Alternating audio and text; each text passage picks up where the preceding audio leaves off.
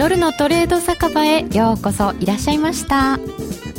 金内彩子です。今日のスタジオゲストはカリスマトレーダーのサンクーさん、メイドだけど投資家の今田直さん、直ちゃんです。こんにちは。こんばんは。こんばんは。こんばんは。よろしくお願いいたします。よろしくお願いします。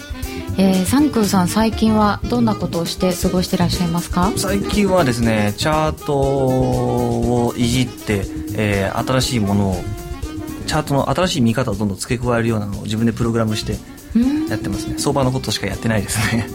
相場以外でマイブームとかは、えー、相場、あ、相場以外でのマイブームはあのー、電子書籍化をしてますね。あの家中の本を、えー、スキャナーで取り込んで、あのガチャンと本バラバラになったじゃないですか。バラバラしたのはもう捨てちゃって、もう全部 ピーディーエフ でパソコンで管理するようにしてますね。便利なんですかね、やっぱり。スペースを取らず。そうですね、東京は都市代一番高いんでね。あ、まあね。なおちゃんは最近は、はい、えーと、パソコンで動画のまとめサイトで昔のドラマとか見まくってます。お、どんなのを？えーと、ダイヤゲームとか、家なき子とかすごい古い名作みたいな、えーはい、そんなのが最近の面白いこと、はいはい。えー、スタジオサンクーさんとなおちゃんにお話を聞きながら、今日はトレードの話題を魚に週末の夜を一緒に楽しく盛り上がりましょうという酒場になっております。番組のブログやツイッターでやり取りをしたいと思っておりますので、えー、夜トレの番組ブログで普通に書き込みをしていただく、あるいはツイッターではアット夜トレというところでつぶやいていただくと、こちらにつながるようになっております。えー、サンクーさんに何でも聞いちゃおうスペシャルというコーナーを設けておりますので、はい、普段トレードでお悩みのことがありましたら、ぜひこの機会にサンクーさんへの質問をどうぞ、はい、そして、えー、メイドだけど投資家の今田直さんにもご質問があれば、こちらからお寄せいただければと思っております。えー、夜トレーのご投稿、今週のお題は今だから言えるギリシャショック、あの時私は。どうなんでしょうね、今だから言える、まだまだつながっているような気がするんですけど、今だから言えるギリシャショックってサンクさんどうでした？うん、あの時はですね、えー、もう前日ぐらいから為替がもう下がり始めてたので、あの大きく動く日ってこう何日も何日も連続で続くものだと僕は思ってるんです。なのでこう下がり始めたので、まあこの日も下がる下の方向にはちょっと気をつけないなとは思ってたんですね。なので、あの、うん、そういう心構えが身構えてたので、えー、なんとかプラスで終われました。おー、そうですか。なおちゃんはこの時は？私は全然もう楽観的で、ゴールデンウィークは毎日お天気だし、なんかのんびり過ごしてて。本当によかったですね。そうだったそうだった。ギリシャ問題も イーユー の支援策が決まったし、なんかこれで安泰みたいな感じで。とおか早朝でしたか？そうなんです。で、そうですよね、もういつかの夜にニュース見てびっくりみたいな、なんかもう遠い昔のような気がしますけれども。そうですね、ね、ゴールデンウィーク楽しかったのにみたいなのがあったかもしれません。えー、皆様のその今だから言えるギリシャショック、あの時っていうようなお話も、ぜひぜひ番組ブログのコメント欄や番組ツイッター、アット夜トレからお寄せください。えー、つぶやきの最後にハッシュタグ夜トレと入れていただきますと固まって、えー、集まってきて読めるようになっております。えー、本日もユーストリーム試験配信をしているんです。試験配信なんですね、これね。えー、夜トレ試験配信しております。えー、こちらをぜひ楽しんでいただきたいのですが、えー、ツイッターやらない方は、えー、Ustream の動画下にあるところ、ここからどうぞというところからあ三角印ですね、クリックしていただくと見られるようになっております。で、えー、Ustream 見ながらツイッターでつぶやいていただけるという方は、えー、こちらから Ustream に入ってくださいという青いところをクリックしていただけると入れるようになっております。えー、こちらではつぶやくと自動的にハッシュタグ夜トレがつくようになっててるようです。で、ユーストリーム見ないけどツイッターでつぶやくぞという方は、つぶやきの最後にハッシュタグ夜トレとつけてください。前後に半角でいちスペース空けてくれるようにお願いしております。ハッシュタグ夜トレです。さてさて、えー、このところ動きがまあ急なんですけれども、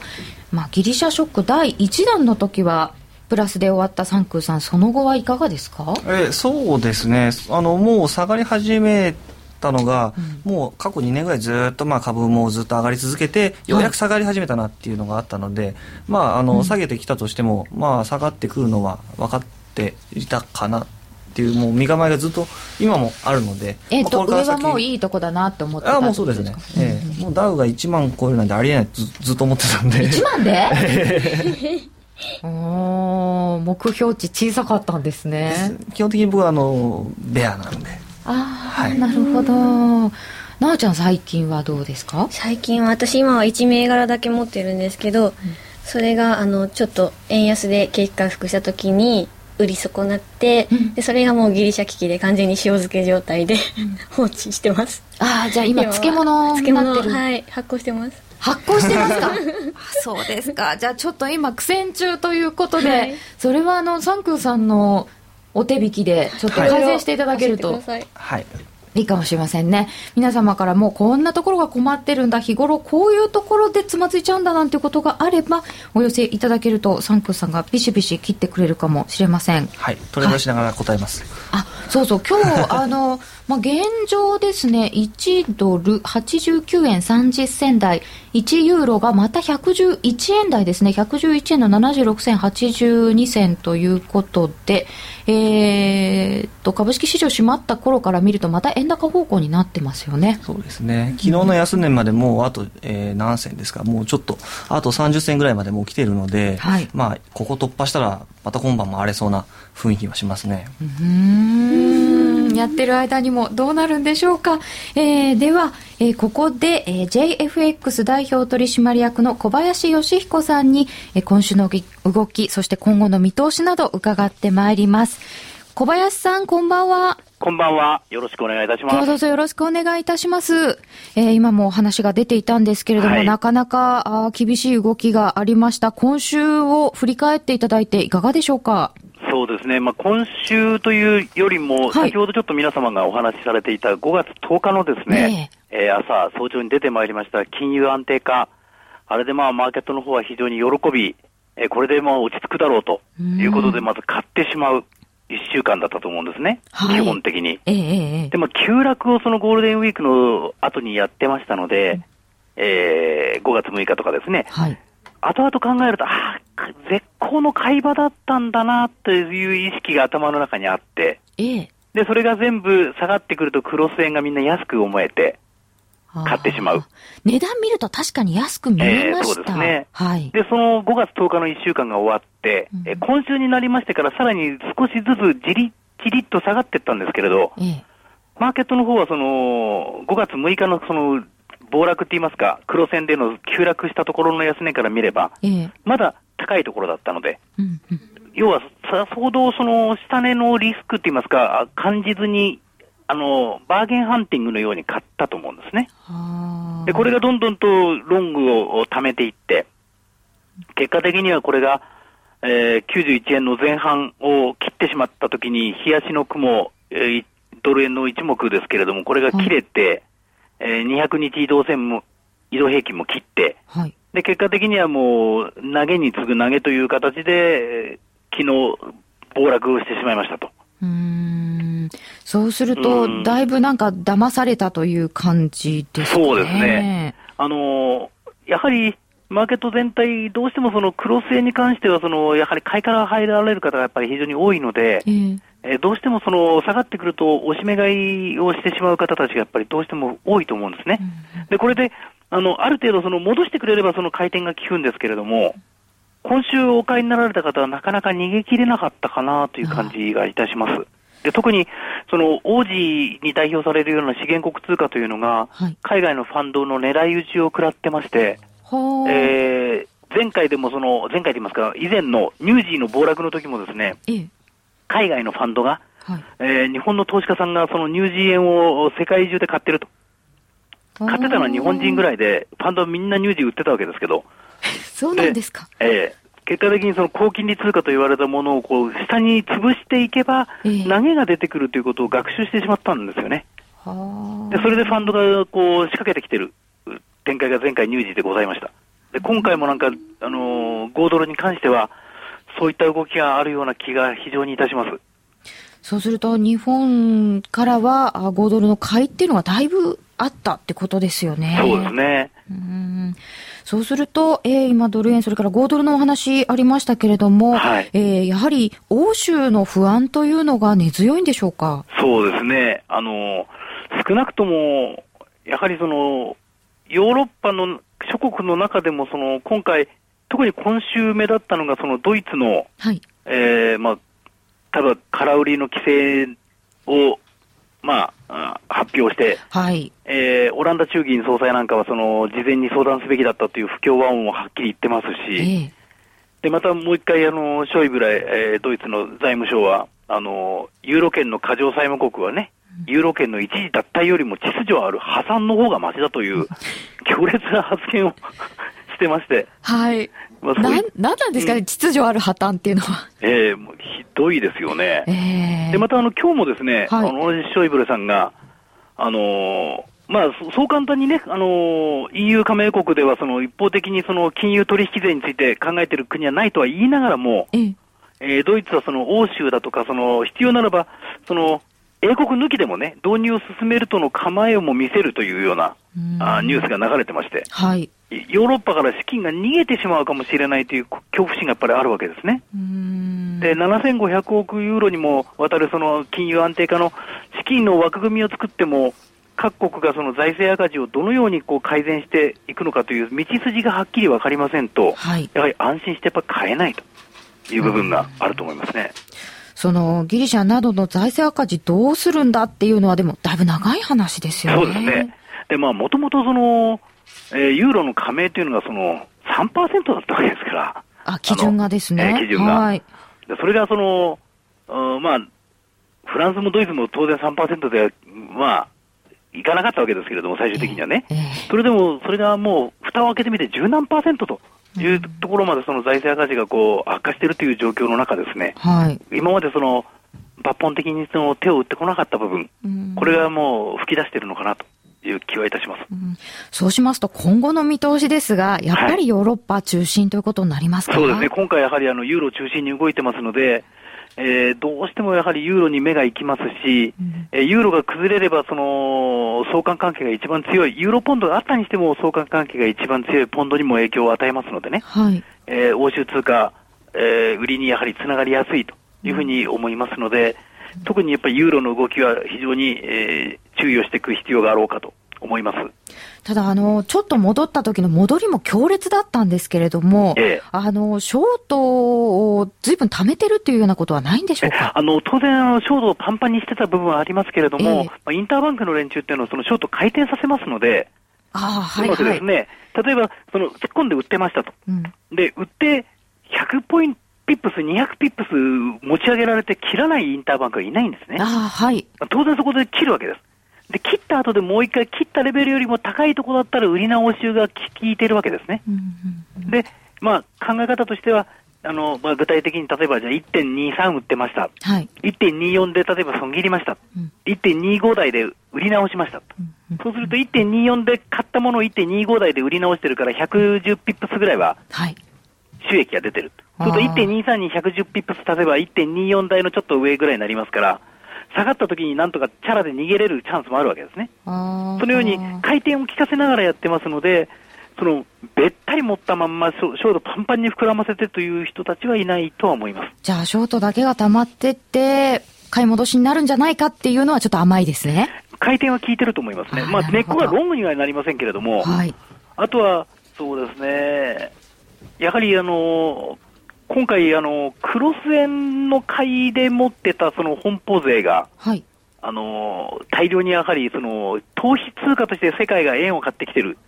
で、うんうん、逆に今度はえロングで持ってる人たちが苦しくなってきて日本人は純粋に多通貨を投げてる、はい、別に円を買ってるという意識はないと思うんですけど、えー、多通貨を投げてるという状況の中でどうしてもお金が、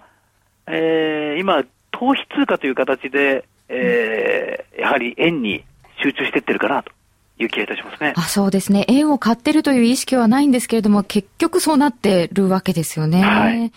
えっと、ここで今田直さんからも質問があるということなのでお願いいたします。はい。はい。い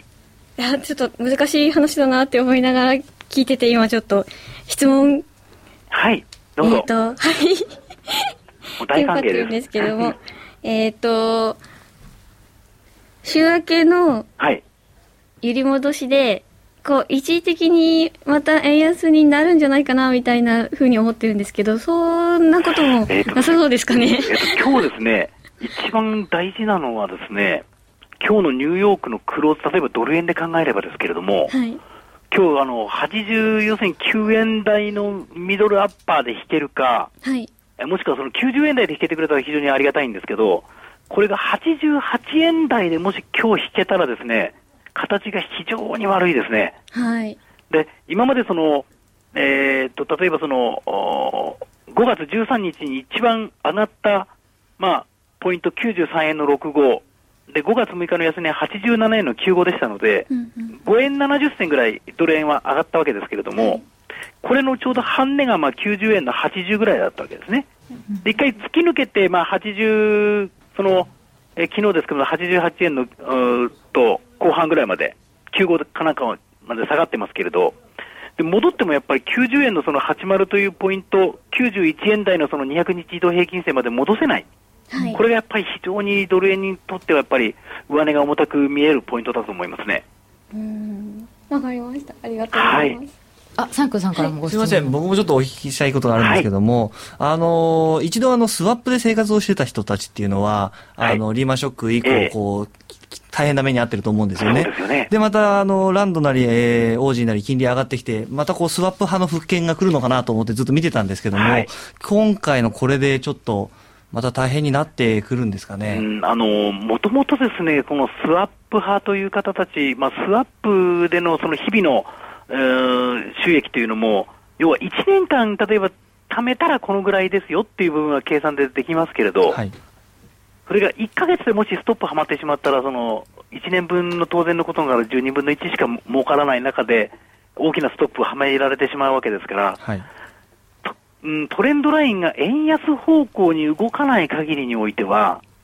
スワップ派ってやっぱ厳しいと思うんですよね。なるほど、なるほど。で、円高に動いた時っていうのは皆さんご経験があるように、円安はじりじりと進んで円高急落するっていうパターンが多いので、あの、本当ですよね。えー、そうすると、もうなんかさんかげつかけたものをなんかいっしゅうかんで落っこっちゃったりするような展開ですんでね。うん、そうすると何年か分のその金利収益を全部吐いちゃったりするようなケースもございます。ですので高金利だからといって、そのこれを持ちっぱなしにしとけばいいんだとか、何年間持っとけばいいんだとかっていうのとはやっぱりちょっと違うかなという。あくまでも金利収益というのは確かにあの事実としてありますけれども、私はもともとそのインターバンクのトレード出身なので、どちらかというと、えー、要は売ってもそのスワップ払ってでもやっぱり売っていかなきゃいけない相場っていうのは当然あると思いますし、ロングにばっかり頼るというのはやっぱちょっと怖いかな、危険かなと。あとは、えー、高金利の通貨というのはやはりそれなりにそのどこかが脆弱で、それだけの金利を払わなければ資金が集まらないという部分も絶対あるはずなんですよね。ああ、債券と一緒ですね。はい、それを考えますと、あのー、なんて言いますかね、えー、安心して高金利だから買うっていうのもどうなのかなっていう気がいたします。はい、わかりました。はい、えっと、来週に向けてのポイント、ドル円のレンジだけ教えてください。はい、えドル円はですね、やはり自分考えますのがやっぱりきゅうじゅうえんはちじゅうからきゅうじゅういちえんのそのさんまるよんまるにかけて、はい、これの戻りをどこどうこなせるかだと思います。でこれが先ほどサンクさんおっしゃったみたいに、これが、はい、え昨日の安値も抜けてですね、もしくははちじゅうはちえん台の今日引けという形になりますと、チャートの形がやっぱり非常に悪いので、うん、下サイドやっぱり突っ込んでいく展開になる可能性が高いです。はい。であとは、えー、特にまあユーロドルについてもですね、えー、いってんさん を割れてからは、はい、結果的に いってんさん 台ちょこっとあっただけで、うん、あとはもう下突っ込んで、今度は いってんにろく 台があってもすぐに崩れるというパターンなので、うん、えー、やっぱり いってんさん の大台を割った下ですね、いってんになな、いってんにはち のポイントが、本当に重たくなってきてるなと、うん、これもやはりトレンドとしてはまだユーロ売りが続く可能性が高いだろうというふうに見ます。はい、わかりました。はい、えー、小林さん今日はどうもありがとうございました。あとすいません、あの最後に一言なんですが、はいはい、月曜日なんですけれども、はい、月曜日がそのマーケットがその政令の降臨祭ということで、チューリッヒだとかブリュッセル、フランクフルト、ルクセンブルク、パリ、はい、これが全部トロントもお休みなんですね。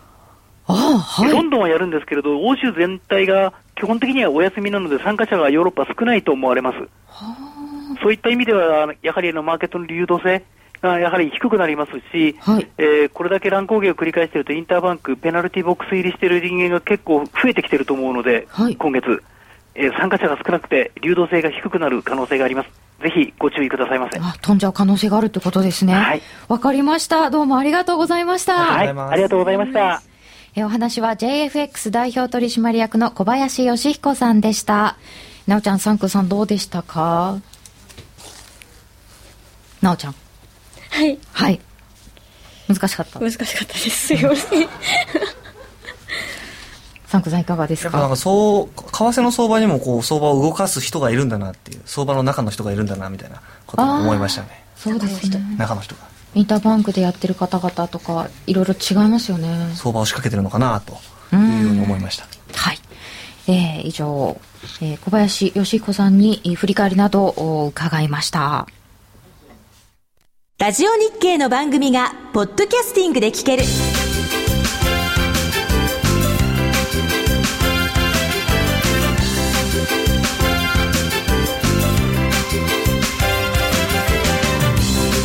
iPod などの エムピースリー プレイヤーでお聞きいただけるポッドキャスティングでは、ラジオ日経のマーケット情報を中心にいくつかのオンデマンド番組を配信しています。いつでもどこでも聞けるラジオ日経、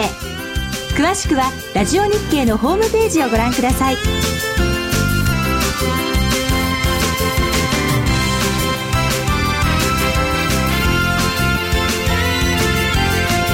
iPod などの エムピースリー プレイヤーでお聞きいただけるポッドキャスティングでは、ラジオ日経のマーケット情報を中心にいくつかのオンデマンド番組を配信しています。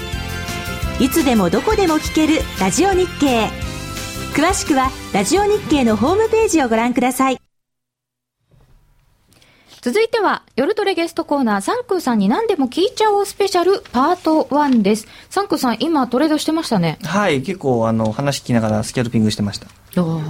すっかりリグって、えー、そうですね。今ちょうどあのドル円が安値を割るか割らないのかの攻防をさんかいぐらい繰り返した挙句に上に上がっていったんで、うん、えーボラがすごい高かったので割らなかったですね。割らなかったですね、うん、はい。はちじゅうきゅうえんのごじゅう銭台、えー、早いですね。じゅっぷんでさんじゅっせんぐらい上がってますね、これ。そうですね。ユーロドルが いちてんにご の半ば、いちユーロひゃくじゅうにえん台のさんじゅっ銭よんじゅっ銭ぐらいとなっています。はい、サンクさん、あのこれまでの投資で笑えるエピソードとかありますか？はい、笑えるエピソードですか、うん、えー、泣けるでもいいんですけど、まあ、いっぱいあるんですけどそうですね、あの笑えるというか本人はあんま笑えないんですけど、やっぱりあの株為替、えー、シーエフディー といろいろやってきて、あと、はい、あ、先物もやってきたんですけども、まあ、日経先物をですね、あの一時期こう真剣にやってたことがありまして、はい、というのはその株のデイトレード、あの日本株のデイトレードって大体こういちおく円とかにおく円ぐらいも増えちゃうと、もうあの市場が自分のお金をこう受け入れきれないというか、あの自分のお金が大きすぎるために、もしもし、あ、ごめんなさいねちょっと難しい、すいません、すいません。いや、っていうか、なんか、あ、羨ましいんだか、憎たらしいんだか、よくわかんないんですけど、まあ、そんなこんなで、流動性がないところに行ったりすると、自分が高値つけちゃったりするっていう。そういうことです。はい、ですので、こう、みんな、こう、そのぐらい稼いだ方っていうのは、先物に行くんですよね。うんうん、で、僕もあの、先物やったんですけども、買い取りをあの、間違ったことがありまして、まあ、今晩、こう、アメリカが大きく下がりそうだということで、こう、売りで先物をにじゅうまい。エントリーしたと思ったら買いで持っていて、で実際あのアメリカ下げて日経がよんひゃくえん下で始まりまして、えーまあ、プラス、えー、プラスはっぴゃくまん円のところがマイナスはっぴゃくまん円になっちゃってそれは笑えないですね。えー、笑えないです。もう今はだから言えますけどね、本当に最近あったニューヨークのご発注みたいなえー、そうですね。あれを見るとやっぱりあの昔起こったジェイコムのが懐かしく感じましたよねあの時のことをだいぶ言いましたね、今回もね。そうですね。ちょっと違ったみたいですけどね、今回のニューヨークはね。で、えー、それが、まあ、株先での失敗ということですけども、はい、株から今 シーエフディー に移られて、はい、そうですね。シーエフディー と エフエックス でやってますね。で、あの、やっぱなんでやるかっていうと、こう、にじゅうよじかんマーケットずっと動いてるじゃないですか。日、欧、米、日、欧、米と、はい。で、日本が動いてる時間って、日本時間の朝くじからさんじぐらいまでで、うん、で、マーケットの影響って考えたら、やっぱりヨーロッパとアメリカの方がでかいので、そちらの方を、見ながらそちらの方の商品で一番動いているものを常に投資し続けると寝られないじゃないですか、ね、そうですね。だから日欧米のどこかやっぱ寝るしかないんですけど、あんま寝たくないですよね、うん、本当ですか、えー、ずっとやり続けたいですよね。えーえー、なおちゃん海外ものなんかは？そうですね、私あの シーエフディー って今まで知らなくて、うん、今回ネットで検索したぐらいなんですけど、はいはい、えー、と エフエックス やってたんですけど シーエフディー とその先物 の, の違いっていうかこうメリット的なものって何なんでしょう？ シーエフディー の シーエフディー と何のとなんかこう金とかを買うっていうと、えー、先物的なイメージがついてくるんですけど、まあ、そうですね、まあ、イメージというかやってるものは結局それなんですけど、ああのやっぱ一つの口座でいろいろ世界中に投資できるっていうのが シーエフディー の魅力ですよね。 エフエックス も講義の シーエフディー の一つ、うん、そうですね。でっかく シーエフディー あるうちの為替部門が エフエックス みたいな形です。はい、うん、シーエフディー が面白いっていうところはそういろんなものができるってことですか？そうですね、特に今だとユーロ エフエックス ですけど、その前はちょっと金が盛り上がってて史上最高値更新と。そうですね、うん、でそういうふうに思った時にすぐ金に投資できるかってなかなか皆さんやらないと思うんですよね。確かに、えー、でその時に シーエフディー の口座を一つ開いておけば、うん、あのすぐ売買することができると。おー、なおちゃんも金は興味ありますか？あ、この金だけが他のやつが変動している中でずっと上がってたのを見て、うん、これはと思ったんですけど本当ですよね。金なんてどうやって買えばいいんだろうって思ってたんです。あ、なるほど、はい、じゃあ今後は シーエフディー も使えるぞと、はい、うん、今ちょっと金下がってきちゃってるんですけど、ね、その金まで崩れてきたっていうのはどうなんだろうっていうような ね, うね話も出てますけれども、えーえー、サンクさんは エフエックス ならではの楽しさとか難しさっていうのを感じることありますか？はい、やっぱ寝る時間なくなることですよね、えー、それかいあのやっぱ相場楽しすぎてずっと見ちゃうんですけど、こういちにちやっぱ最低でも よんてんご ぐらいは寝ないともう体調壊しちゃうんですよね。 よんてんごじかんですか？えー、そうです。最低はやっぱそのぐらいは寝ないと、まあ、土曜日と日曜日にいっぱい寝ればいいんですけどね。で今とかは本当相場すごい動いてるんで、うん、もうずっと見続けたいですよね。本当ですか？えー、えなおちゃんも結構見てますか？いや、なんか今はその難しい時な反面こう面白い時で、うんうん、サンクーさんみたいな方にとっては儲け時というか、そうですね、なんですけど、なんか逆に勇気が出ない気がして、すごいリスクも大きいですよね。そうですよね。ちょっとなんか手出せないなっていう方も多いかもしれないですよね。あれ相場はその何度も何度もそういうのを自分で経験すれば、はい、ああこれはまあこんなもんだよねっていうのがなんとなく分かってくると思います、うん、時間のない中で一番の情報源っていうか、はい、なんかなんだろう、新聞とかテレビ以外になんかこういうものからヒントを得てるぞみたいな。ああ、にチャンネルですねにチャンネルの市況にっていうところ、はい、市況にいたっていうところが一番情報早いです。市況市況にです、にです、はい、数字のにです。へえ。のドル円スレっていうのがもうパートいくついってるのかな、数千からいちまんぐらいいってるのかな。そこで早いですか？もうそマーケットが動いた瞬間にそれ見ると、ああこれでが理由かっていうのが。へえ、はい、それってどうなんですか？信憑性っていうかなんていうかいいんですかそれは？うーん、結局その動いた理由を確認するよりも、はい、売買しないと間に合わないので。そうですよね、うん、えにチャンネルに書き込んでる人っていうのは売買してないの？いや、しながらみんなあの楽しみながらやってるんです。早いんですね。ネット、ネットのもう達人ばっかりですね。そうですね、はい。うーん、なかなか面白い情報源が分かります。ななおちゃんの情報源は何ですか？私あの日経 エムジェー 新聞がすごい好きで、お、はい、なんかこう流通のトレンドで新しい商品とかサービスとかがあるじゃないですか、はい、今日の今日読んできたのは、えっと、なんかレンタル倉庫サービスっていうのが日本で始まるみたいなんですけど、はい、アメリカではそれがごせたいにひとついっけんは持ってて、でも日本はまだにひゃくせたいにいっけんしか持ってないということで、これからこう大きくなっていく業態なんじゃないかなって。レンタル倉庫、レンタル倉庫、荷物置き場。誰がやってるんですか？なんかそういうのを始めた、うん、なんかすぐねこう銘柄探しに行っちゃうんですね私それはねと思ってまあそこまで見つけてないんです。あ、そうですか。はい、えー、なおちゃん最近のトレードの成果はいかがでしょうか？最近そうですね、もうちょこちょこ儲けて儲けてというか、まあ数千円単位で利確することもあれば、うん、はい、放置している方が多くてあら、はい、放置されてますか？先ほどの漬物のような、はい、漬物ですね。あ、というとちょっと苦戦中な感じでしょうかね、はい、うーんということですけれども、サンクさん、じゃあそれについては後でなおちゃんのトレード改造計画ということでアドバイスをしていただければと。長期投資家からスキャルパーに返信させます、えー、ぜひそれは、はい、そうなんだ。えー、さて番組のブログでは、えー、ユーストリームとツイッターがくっついているのと、それからツイッターだけ、それからブログからのコメントという楽しみ方ができるようになっております、えー、番組ブログ夜のトレード酒場のところを開いていただきまして、えー、あと夜トレっていうのが出てるんですけれども、そこから行けるようになってますじゃなくて、えー、本日の夜トレユーストでも試験配信いたしますの下のところにユーストリームっていうところがあります。ここからユーストリーム見られます。そして B コース、こちらからユーストに入ってくださいっていうところをクリックしていただけますと、ユーストリームを見ながらツイッターというのができます。えー、これだと自然に、えー、右側のツイッターのつぶやきに入ってくるようになっております。見てみましょうって言われたんですけど、なかなか画面が変わらないよ。うーん、混んでますか？たくさんの方々が来てくださっているかもしれない、えー、この右側のところにツイッターが出てくることになっているんだよ。今日は調子いいですねってコメントいただきました。あ、これユーストリームのことじゃないでしょうか。前回は失礼いたしました。ちょっとね、せせ線の問題だったみたいなんですよ。その辺が今回は改善されまして、スタッフさんの努力のことで、えごひゃくごじゅうさんにんの方が見てくださってる。おお、ごひゃくごじゅうはちにん視聴中。手振ってあげてください。あ、見えてる見えてる、えー、これはラジオ日経の企画だったのかい。何がどれだろ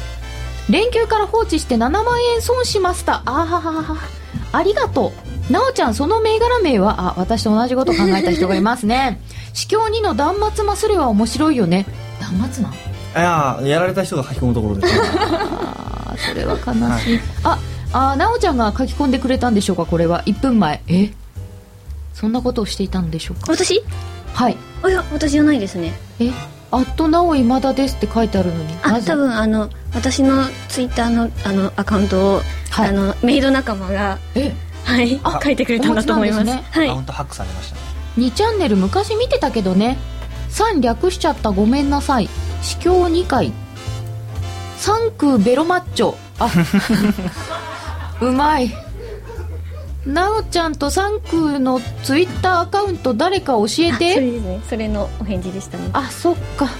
えーと、サンクさんツイッターやってます？僕まだやってないんですよね。あ、そうですか。そのうち始めてください。はい、わかりました。バイバイいちまんかいくらいやれば分かってくるよ。あ、これはなおちゃんにでしょうか。イケメンやん、サンクさんですよね。サンクさん男前っすな。お シーエフディー のツールの使い方がよくわからない。なんですかね。えー、あの シーエフディー ってどこも業者が外国のものなので、その外国のツールを日本語に訳しただけなのが多いんですよね。だから分かりづらいっていうのはありますね。あ、なるほど。えー、ここでキャズム越えしましょう。ごめんなさい、分かりません。ユーロオーストラリアドルが上に動き出した。また始まりそう。ギリシャショック、あの時私はちょうどオーストラリアドル日本円じわじわ下がっていたので売りで入ってました。でも朝のリバウンドで利益は半減です。手振って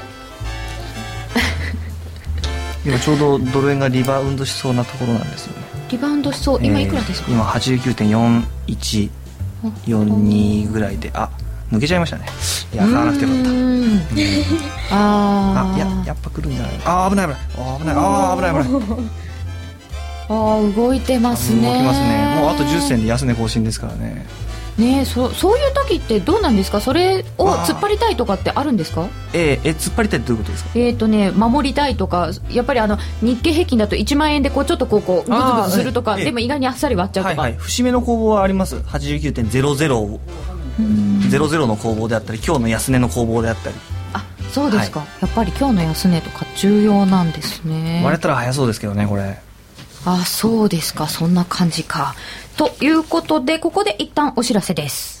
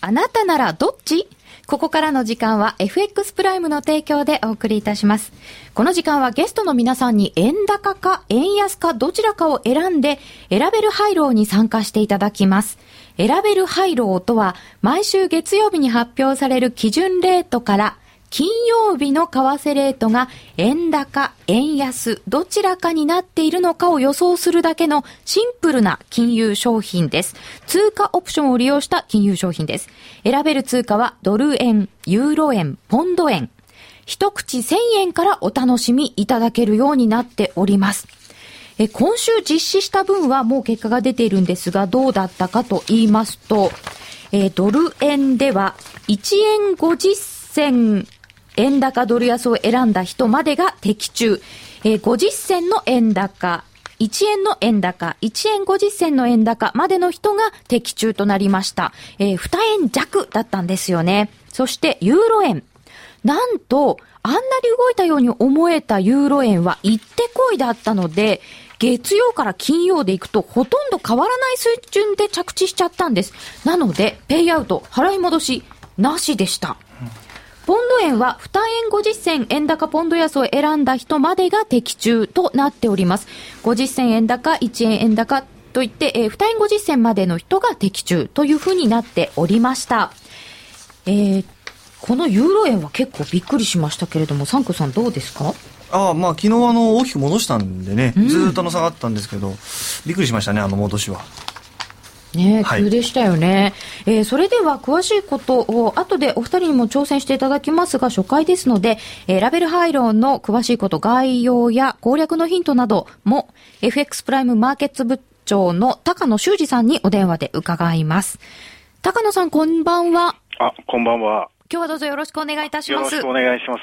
えー、さて、この選べるハイローですが、はい、エフエックス との一番の違いはどんなことでしょうか？えー、っと、そうですね。あの、選べる配慮。まあ、これはあの、先ほどありましたけれども、通貨オプションというものを利用したあの、金融商品、えー、ですけれども、えー、っと、まあ、あの、取引をするときに、まあ、あらかじめ、えー、相場が予想通りに行ったときには、えー、利益がいくらになるか、えー、それからもし外れたときには、えー、損失がいくらになるか、えー、これがもう決まった、あの、商品になっていますので、はい、えー、まあ、収益管理とリスク管理が、まあ、非常にやりやすい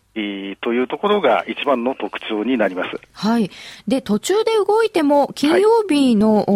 い、終わりで決まるということですから、はい、あんまり途中ドキドキしなくても済みますよね。そうですね。えー、まあ本当今週も随分上下に激しく動きましたけれども、はい、あくまで判定するのは金曜日の午後、えー、さんじの時のレートですので、はい、あのー、まあ、えー、金曜日のさんじまではあまりドキドキしなくて、うん、まあ、あの、相場を見ることができます。はい。えー、エフエックス もやったことがないというような方が、この選べる配慮をやってみる場合、はい、えー、どの通貨を選んだらいいとか、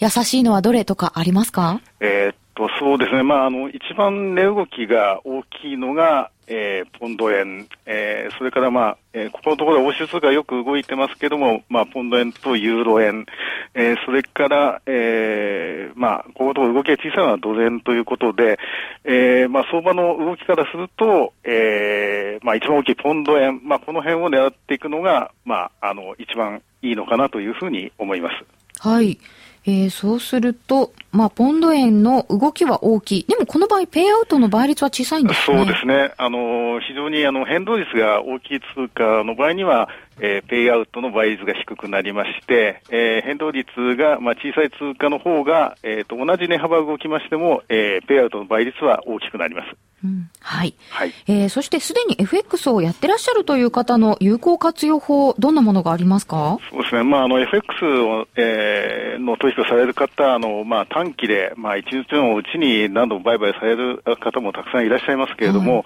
えー、この選べる配慮はいっしゅうかん単位で、えーまあ、毎週金曜日の、えー、午後さんじのレートが、えーまあ、円高が円安かという形で見ていきますので、まあ、いっしゅうかん単位で、えーまあ、相場を、えーまあ、見ていくということで、少し長い目で、えー、相場を見ていく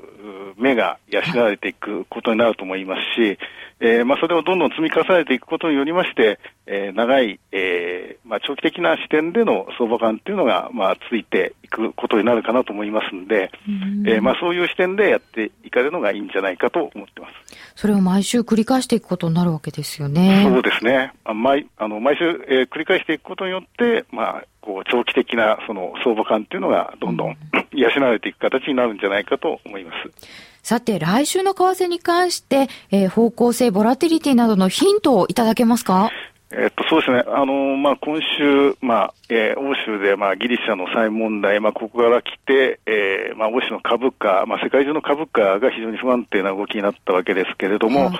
えー、まあ、ここを、えー、まあ、えー、欧州をえー、起点にしましたその、えーまあ、世界的な金融不安、まあ、これがどういうふうになっていくかっていうのが、まあ、来週も注目かと思います。で、まあ、材料的にはあの、えー、っと来週の、えー、水曜日ですけれども、まあ、アメリカの、あの財務長官のガイトナー財務長官が、まあ、イギリスとドイツを訪問しまして、えーまあ、財務大臣と、えーっとまあ、協議をしますし、まあ、イーシービー のトイシェ総裁とも協議をしますので、うん、えーまあ、あの今の欧州の不安というのが、まあ、後退する方向になるとすれば、まあ、ユーロにとってプラスになりますので、まあえーまあ、ユーロがまあ、上がるってことが期待できるようになるんじゃないかと思いますし、はい、逆に裏切られるような結果が出れば、まあえー、ユーロが、えー、なかなか、えーまあ、今の下方向の動きから抜けられないと、まあ、そういうような形になってしまうんだろうと思います。その辺をどう見るかですね。そうですね、まあ、そこがあの材料としては非常に大きい材料だと思って注目しています。はい、わかりました、はい、高野さんどうもありがとうございました。どうもありがとうございました。お話は エフエックス プライムマーケッツ部長の高野修二さんでした。さてそれでは実際に一人せんえん、これ一口せんえんからなんですが、はい、せんえん握りしめて来週分に挑戦していただきましょう。えー、今回はこれはですね、夕焼けマーケット、あ違いました、えー、今晩くじはん放送夜トレはサンクーさんと今田直さんがゲストというところの放送内容の下の方に食っていただきますと、高野修二さん エフエックス プライムマーケット部長選べる配慮って書いてありまして、この選べる配慮のところをクリックしていただきますと、えポページに飛べるようになっています。 エフエックス プライムさんのページでえここに簡単な説明が載っておりますので、えー、あまりよくわかんなかったなっていう方がいらっしゃったらこちらを見ていただければと思います。えー、月曜日の基準レートだから、まず月曜日の基準レートを考えなきゃいけないんですよね。今からどうなってるか。で、そこから、えー、その週の金曜日、だから来週の金曜日の午後さんじの為替レートが円高になっているのか、円安になっているのかを予想します。さて、サンクーさん、ナオちゃん、どういうふうに予想しましょうか？考えていただいている間、じゃあ私がちょっと指標を読んでますかね。えー、っと、先週は月曜日に前の週末のヨーロッパ株が大幅安となったことに加えて、ニューヨークも大幅続落したことで下げから始まりまして、日経平均はドイツの空売り規制などなどからさらに不安感が強まって、えー、続落となりまして、今週いっしゅうかんで日経平均ろっぴゃくななじゅうななえんの下げとなりました。えー、そして今週、来週ですが、にじゅうよっかの月曜日は全産業活動指数などあんまりないですね。にじゅうごにちの火曜日、アメリカごがつのコンファレンスボード消費者信頼感指数の発表があります。にじゅうろくにち、え日銀のコンファレンスがあって、そこにバーナンキさんが来て講演するみたいです。何言うんでしょうか。えー、そしてそのにじゅうろくにち水曜日、アメリカしがつの耐久財受注が発表になります。えー、設備投資の先行指標ですけれども、もしもこれが3ヶにかげつ連続でプラスになるならばリーマンショック後初めてのことになるということです。そしてにじゅうしちにちにはしがつの貿易収支、アジア向けの輸出どうなってるでしょう。アメリカではじゅうさんの ジーディーピー 改定値速報から情報修正されるんじゃないかと市場では見てます。にじゅうはちにち金曜日、しがつの家計調査の発表、失業率の発表などなどが予定されております。さあ決まりましたか？はい、はい、じゃあ僕から、はい、僕はあのー、円高にさんえん進む方向でさんえん、はい、えーえー、円高にさんえん、やっぱ動いてくれた方が面白いなと思って。円高だとあドル円でいいんですよね。はい、ドル円で、はいはい、円高にさんえんだと、えー、だいぶ倍率が高い、うん、6, ろくばいですか ろくてんよん 倍ですか。これ今出てるこれで合ってます？これで合ってます。これだと ろくてんよんさん 倍、えー、それじゃなくてあこれはあのログインしてからじゃないとダメ。ごばいごばいですって。いいですね、ごばい、はい、いいですね、はい、ごばい、はい、なおちゃんどうしますか？私円安 れいてんご 円で円安いきました、はい、逆いきました。でもごじゅっせんだけ、はい、高いですねいってんななばいですって。あんまり儲かりませんが、はい、それで、はい、あんまり動かないと見てる。いや本音は、うん円だんええー、と本音と違うんですか？ちょっと、えー、とこれ以上円高になってほしくないなということでせんえんお賽銭みたいな。お賽銭お賽銭でなるほどちょっと違うんですけどあそうですね円高になってほしくはないな。でもなえっ、ー、と私はいちえん円高でいきたいと思います、はい、いちえんぐらい。いやあでもえー、いちえん円高になったとすると切れちゃうのか。にてんよんさんばいだそうです、えー、ということで月曜日のレートもわからないうちから金曜日のレートを予測するというなかなか難しいところではありますが、選べる配慮いかがでしょうか。皆様も予想してみていただけましたでしょうか。来週の為替の動きがちょっと楽しみになりました、えー、この時間はゲストの皆さんに円高円安どちらかを選んで選べる配慮に参加していただきました。円高円安あなたならどっち。この時間は エフエックス プライムの提供でお送りいたしました。さてここでお知らせです。 エフエックス プライムの選べる配慮あなたはもう始めていますか？選べる配慮は毎週月曜日に発表される基準レートから金曜日の為替レートが円高円安どちらかになっているかを予想するだけのシンプルな金融商品です。選べる通貨はドル円、ユーロ円、ポンド円、一口せんえんからお楽しみいただけます。円高円安あなたはどっち。外国為替をもっと身近に。詳しくは選べる配慮と検索。 エフエックス プライム株式会社は関東財務局長金商だいにひゃくごじゅうきゅうごうの金融商品取引業者です。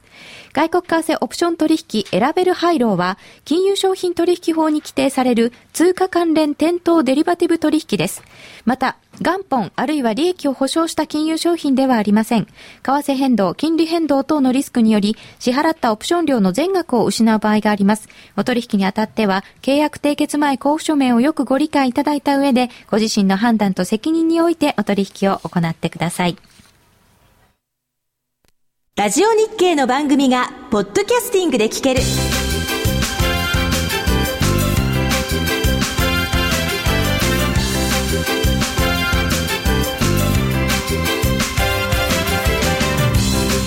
iPod などの エムピースリー プレイヤーでお聞きいただけるポッドキャスティングではラジオ日経のマーケット情報を中心にいくつかのオンデマンド番組を配信しています。いつでもどこでも聞けるラジオ日経、詳しくはラジオ日経のホームページをご覧ください。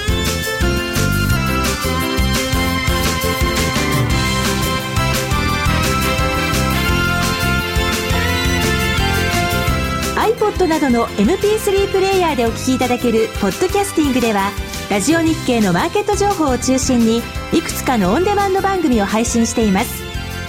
いつでもどこでも聞けるラジオ日経、詳しくはラジオ日経のホームページをご覧ください。夜トレゲストコーナー、サンクンさんに何でも聞いちゃおうスペシャルパートツーは緊急企画、なおちゃんトレード改造計画となりました。なおちゃんどの辺を改造してほしいですか？はい、えー、今のお悩みは今まで長期投資専門専門っていうかこう買ったら買いっぱなしで結構ほったらかしてで下がってるとか、はい、ちょっと上がってて売るとか塩漬けみたいなのが多かったんですけど、それもデイトレとかこう本当チャートを集中して、はい、短期でやっていきたいんです。でこう朝起きてからどんな生活をすればいいのかっていうのをあなるほど、ね、教えてください。朝起きてからまずトレードを何時間ぐらいできそうですかね。そうですね、その日によってバラバラなんです。あの昨日の日はずっと引きこもってて。なるほどなるほど、はい、もしやるとしたらいちにちのうちこの時間からこの時間は相場っていうのを決めた方が、はい、そうなんですか。例えばその例えば夜のじゅうじからだとアメリカ始まるじゃないですか、株が、うんうんうんうん、で夕方よじからだと今度欧州の株が始まるじゃないですか、うんうんうん、始まる時間ってよく動くんですよ、うんうんうん、でそうじゃない時間、例えば夜中のにじからとか、はい、えー、朝のあお昼のじゅうにじぐらいからとか、うんうんうん、えー、そういう時はあんまり動かないっていうように、動く時と動かない時はっきりしてるんで、はい、えー毎日毎日この時間はやると、はい、でその時間の値動きに合った戦略を身につけると、うんうん、なので毎日毎日同じ時間に相場張った方がいいんですよね。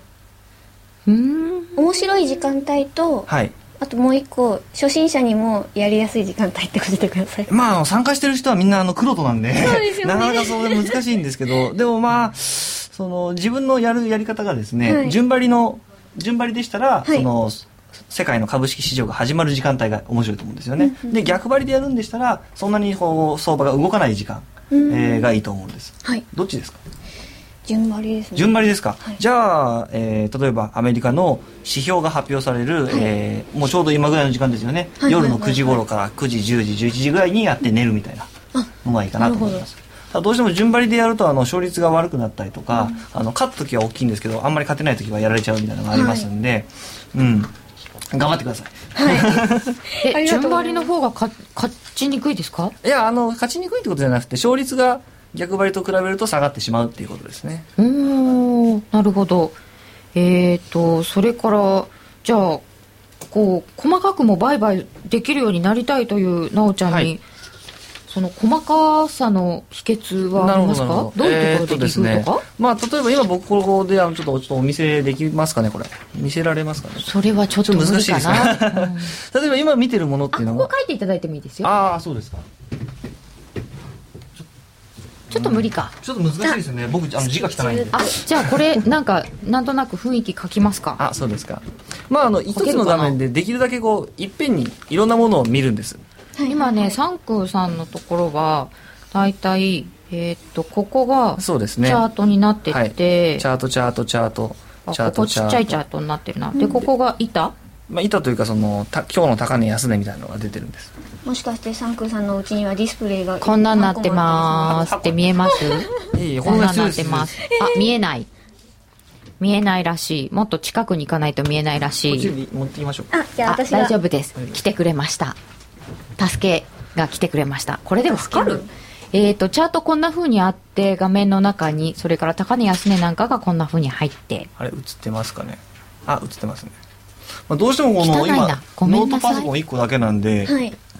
見れる情報限られちゃうんですけど、はい、今見てるのは、えー、ドル円、えー、いっぷん足に、はい、えー、ユーロドルいっぷん足、ユーロ円いっぷん足、うん、ユーロとドルと円の、えー、みっつの組み合わせをいっぷん足で見つつ、うん、えー、ダウも見てる。でこれまあ見てもらうと分かる通りダウと大体同じ動きするじゃないですか、はい、えー、なのでダウ見ながら、えー、ドル円を売買すると、うんうん、でユーロも一緒に見とくと今どの通貨が買われたり売られたりしてるのかっていうのがなんとなく分かるんで、うんうんうん、これとこのチャートのうちの一つはダウ、これがダウですね。あ、左下がダウ、はい、これダウです。ダウで左上がドル円のいっぷん足です。左上がドル円いっぷん足、いっぷん足です。でここが、えー、ユーロ円とユーロドルですね。でこれがドル円のじゅうごふん足、じゅうごふん足を見るとあのー今日の朝からどういう動きをしてきたのかっていうのが分かるので、でじゅうごふん足をいっこ 見, 見てるわけです。いっぷん足とじゅうごふん足を大体置いてる、はい、いやあの家で見てるときはいっぷんごふんじゅうごふんよじかん冷やしっていうふうに大体見てるんですけど、えーとですね、メールでいただいているご質問がちょうどそういう感じなんですけれども、はい、えー、トレードされる際のパソコンやモニターの環境を教えてください。私はノートパソコンいちだいでやってるんですがやっぱり厳しいですよね。三振叩き売りさんからいただきました。あ、野球の三振そうですか。な、そうですね、デイトレとかスキャルピングやるんでしたらあのできるだけ多くの情報を見て、はい、えー、ドル円、ユーロドル、ユーロ円、えー、あと、まあ、ポンドやる方はポンド円でさらにダウでこれらの通貨のすべていっぷん足、ごふん足、じゅうごふん足、よじかん足、日足等をななもう全部見てですね、はい、今全体的にどっちに動いてるのかと、で短期的にはどっちに動いてるかっていうのを把握しながらやらないといけないかなと思うんですけど、まあ今はあのモニターがすごい安くなってるんで、そうですね、えー、にじゅうよんインチでねいちまんごせんえんぐらいなんで、うん、はい、できれば増設していただいてと。よし、じゃあ秋葉で、はい、秋葉系の目が今キラッと光ったでしょうか。え な, なおちゃんはどういう環境でやってるんですか。私は今はあのパソコン一つだけです。ディスプレイはああ、じゃあちょっと増やしたい。ふたつぐらいにはしたい、うんえー、もう一つご質問、ご質問いただいたの入れちゃいますね、えー、先物売りの少年海士さんからいただきました。損をした時どうやって気持ちの整理をつけていますか。あとリグった後さらに上昇した時はどうですか。うん難しいですね、まあ、ストレスはやっぱ溜まりますよね、毎日ずっとその、例えば僕の場合相場をやる時間っていうのがお昼のじゅうにじぐらいに起きてから、うん、あの朝のごじまでずっとこうやってるんですけど、あのー、ずっと利益出てこう自分のノルマっていうのがあるんですけど、みっかぶんぐらいの利益を出して最後のトレードで全部やられてしまったみたいなことも時々あるんですよね。で、まあ、まあそういう時はもうしょうがないから寝て、また明日も相場があるぞと。そうですよね、まあそうは言ってるんですけど、はい、あのサンドバッグ殴ってますね。あ、はい、サンドバッグ殴る。はい、殴ります。寝る、あ、その辺で気持ちの整理。サンドバッグ殴って寝るってことですね。ああ、なるほど。リグったと思ったらさらに上昇しちゃった、ね、これはもうしょうがないと言いますか、うん、例えば上がっ、えー、と売った後こう上がってしまったと、はい、でさらにその、その後上がるようだったらまたもうそこからまた買いに行くしかないですよね。ただ、うん、上がる時間が長ければ長いほど下がる、次の下がるタイミングの時間までは近づいてきてるので、うん、そこは気をつけてやらないといけないっていうのはありますね。ああ、なるほど、寿命って感じですね。そうですね、はい、うん、上がれば上がるほど上げ、上げの寿命はなくなっていくので、はい、なおちゃんも質問どんどん挟んでください、はい、じゃあもう一個、はい、えー、と市場が混乱している時は、はい、えー、とよくチャートの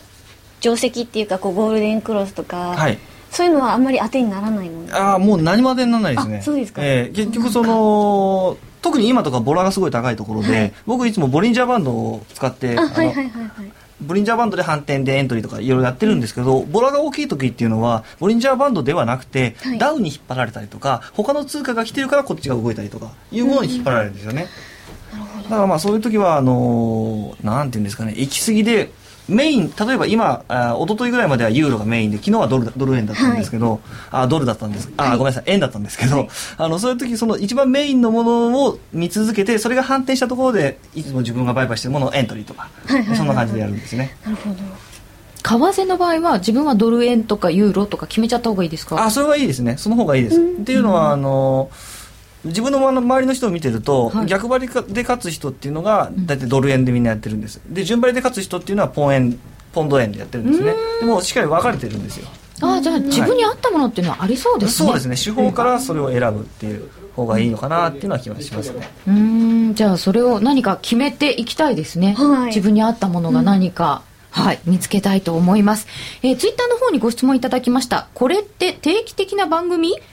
そうです、定期的な番組になりました。えー、ゲストは毎週変わっていろんな方においでいただきます。このお二人にはまた来ていただきたいと思います。よろしくお願いいたします。えー、なかなか楽しく送らせていただきましたけれども、来週は、えー、内田まさみアナが夜のトレード酒場のママになります。これママなのかな本当に、えー、月刊投資雑誌ダイヤモンド財と財 エフエックス と夜トレのコラボになります。サイラジオバージョンとしてお送りいたします。財の人気連載人や個人のトレーダーさんも参加する予定となっております。えー、来週もどうぞお楽しみになさってください。サンクさんいかがでしたか。いや、あのー、相場やりながらやってたんでちょっと緊張感がありました ね, ね両方とも集中しなきゃいけない。よく両方できるなと思いましたけど、今 も, 今もちょうどドル円が安値更新しそうなところで怖いところなんです。あ、そうですか。あらららら、なおちゃんどうでしたか。はい、もうあっという間のいちじかんですごい楽しかったです。なんか、ね、いろんな新しい商品がさっきの選べるハイローとか